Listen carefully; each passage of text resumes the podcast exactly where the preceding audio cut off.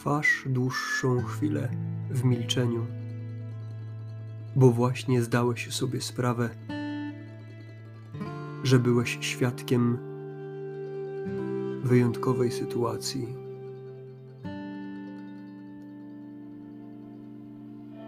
Momentu, w którym Jezus na chwilę przed wstąpieniem do nieba pozostawił kilka ostatnich słów. Trwasz w zdumieniu,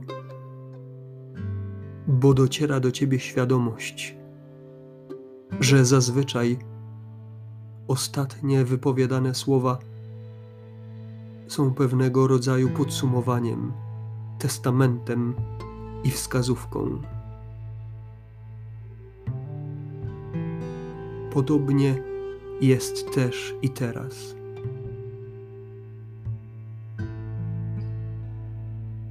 Bo Jezus, zanim wstąpił do nieba,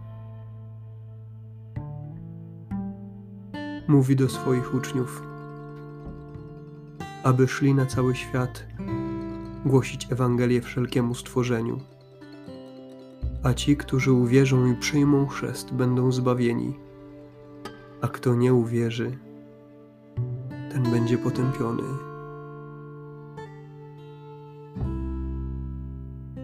Mając świadomość, jak ważne te słowa, że są one pewnego rodzaju podsumowaniem działalności Jezusa, całej Jego nauki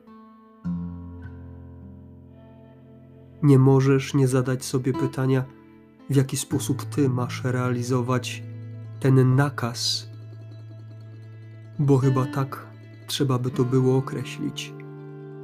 Idźcie na cały świat i głoście Ewangelię wszelkiemu stworzeniu.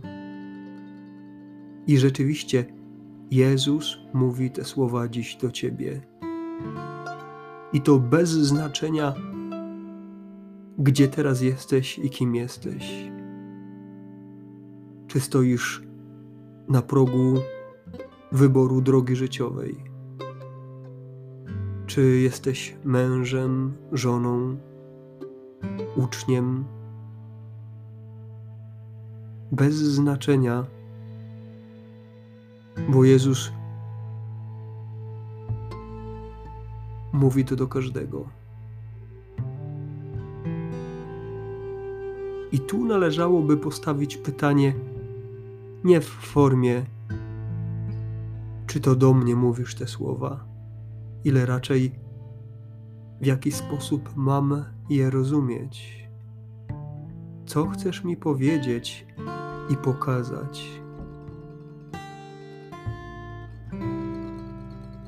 Zdajesz sobie sprawę, że Jezus zachęca Cię do tego, aby być Jego świadkiem ale to jest też dobry moment, aby zadać Jezusowi być może pierwszy raz w Twoim życiu pytanie: Panie Jezu, w jaki sposób mam światu głosić Ewangelię? W jaki sposób temu mojemu światu, moim bliskim, rodzinie, przyjaciołom, znajomym, tym, których spotykam każdego dnia w pracy, w szkole czy na uczelni. Bo skoro Ty postawiłeś ich na drodze mojego życia, a jesteś dla mnie ważny, to znaczy, że nie jest to przypadek, to znaczy, że i oni są dla Ciebie ważni i w pewnym sensie przecież też i dla mnie. Panie Jezu, skoro wzywasz mnie do tego,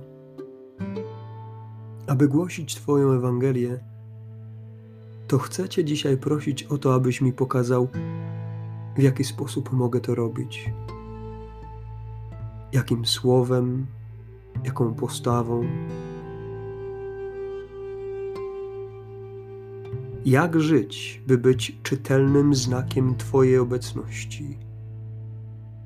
Bo wiem, że tu nie chodzi o płomienne nauki. Jasne, być może i do tego mnie uzdolnisz. Ale Ty, który jesteś wszechmocny, możesz nawet moją milczącą postawą obudzić w drugim człowieku żywą wiarę.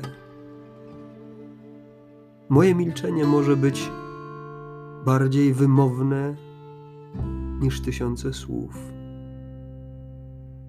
ale muszę po prostu wiedzieć, kiedy mam zamilknąć.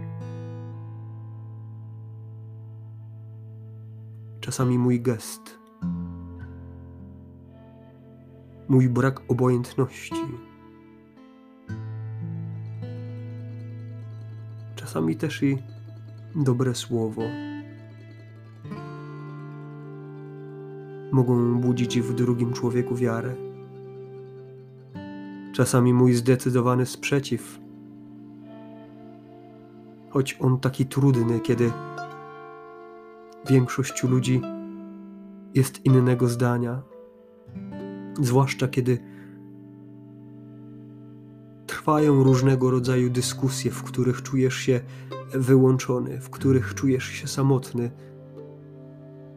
bo wszyscy pozostali jakby byli innego zdania.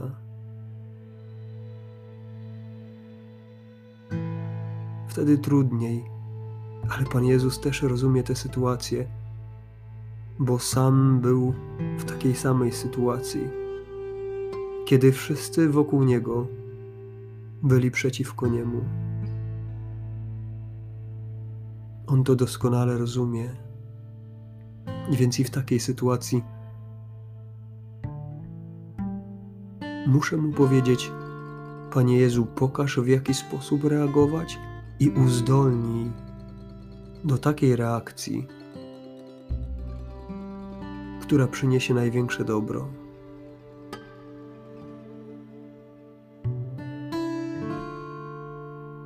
Skoro Pan Jezus mnie do tego zachęca, to znaczy, że nie jest to niemożliwe, bo dla Boga nie ma rzeczy niemożliwych. Ale dalej rozmyślasz nad słowami, bo to nie tylko to jedno zdanie, które wypowiedział Jezus, ale następne, jeszcze jakby dziwniejsze, bardziej zaskakujące. Jezus mówi o znakach, które mają towarzyszyć tym, którzy uwierzą. Jezus mówi, że będą wyrzucać złe duchy, że będą mówić nowymi językami, że będą węże brać do rąk, a jeśli by co zatrutego wypili, nie będzie im to szkodzić. I dodaje, że Ci, którzy uwierzą, będą ręce kłaść na chorych, a ci odzyskają zdrowie.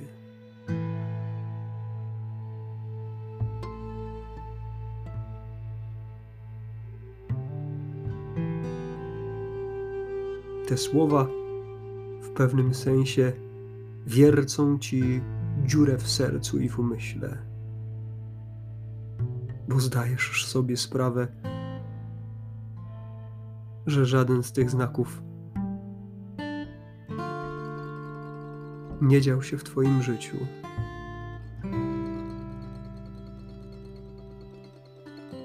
I jakby świadomość tego znowu generuje w Twoim umyśle pytanie: Być może moja wiara jest zbyt mała. Być może to jest powodem, że znaki, o których mówił Jezus w tym ważnym momencie, nie miały miejsca w moim życiu. Ale to tylko kilka wymienionych przez Jezusa. Można się na nich skupić i właściwie zacząć rozpaczać. A można też sformułować pytanie trochę inaczej i powiedzieć do Jezusa: Panie, pokaż mi te znaki, które już miały miejsce w moim życiu, a które były powodowane Twoją łaską i błogosławieństwem.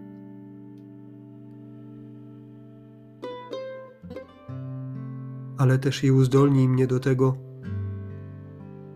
abym mógł w pełni wykorzystywać momenty, w których właśnie Twoja łaska uzdalnia mnie do nowych znaków. Wcale to nie muszą być te znaki, o których Jezus dzisiaj mówi. To mogą być zupełnie inne, najbardziej odpowiednie, w najbardziej odpowiednim momencie. I dla tych ludzi, którzy akurat ich potrzebują. Na tym polega wszechmoc i opieka Boga że zawsze wychodzi naprzeciw naszym oczekiwaniom. Wychodzi przede wszystkim naprzeciw naszym potrzebom. Ale, ale tym najważniejszym, nie tym, które kierowane są naszym egoizmem. Bo to nie potrzeby, to zachcianki. Często nam tak łatwo jest je pomylić. I wydaje nam się, że Bóg o nas nie pamięta bo nie spełnia naszych zachcianek, nie potrzeb. Bóg się troszczy.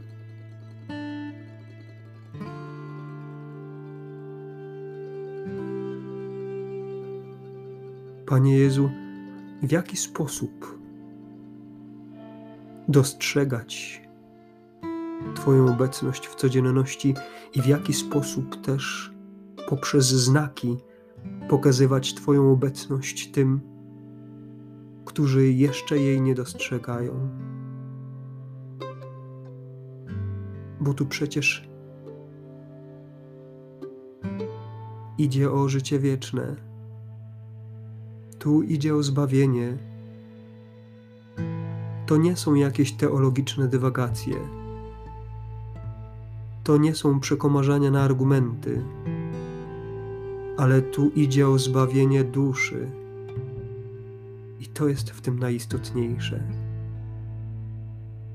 I tak właściwie, nawet gdybym całe swoje życie miał nie spowodować za pomocą Twojej łaski jakiegokolwiek znaku w moim wyobrażeniu, ale miałbym dostąpić chwały nieba to przecież warto.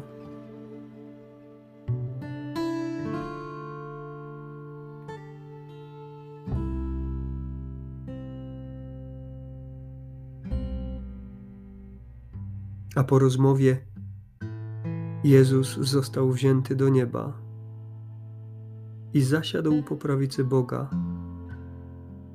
Apostołowie poszli i głosili Ewangelię wszędzie, a Pan współdziałał z nimi i potwierdzał naukę znakami, które jej towarzyszyły.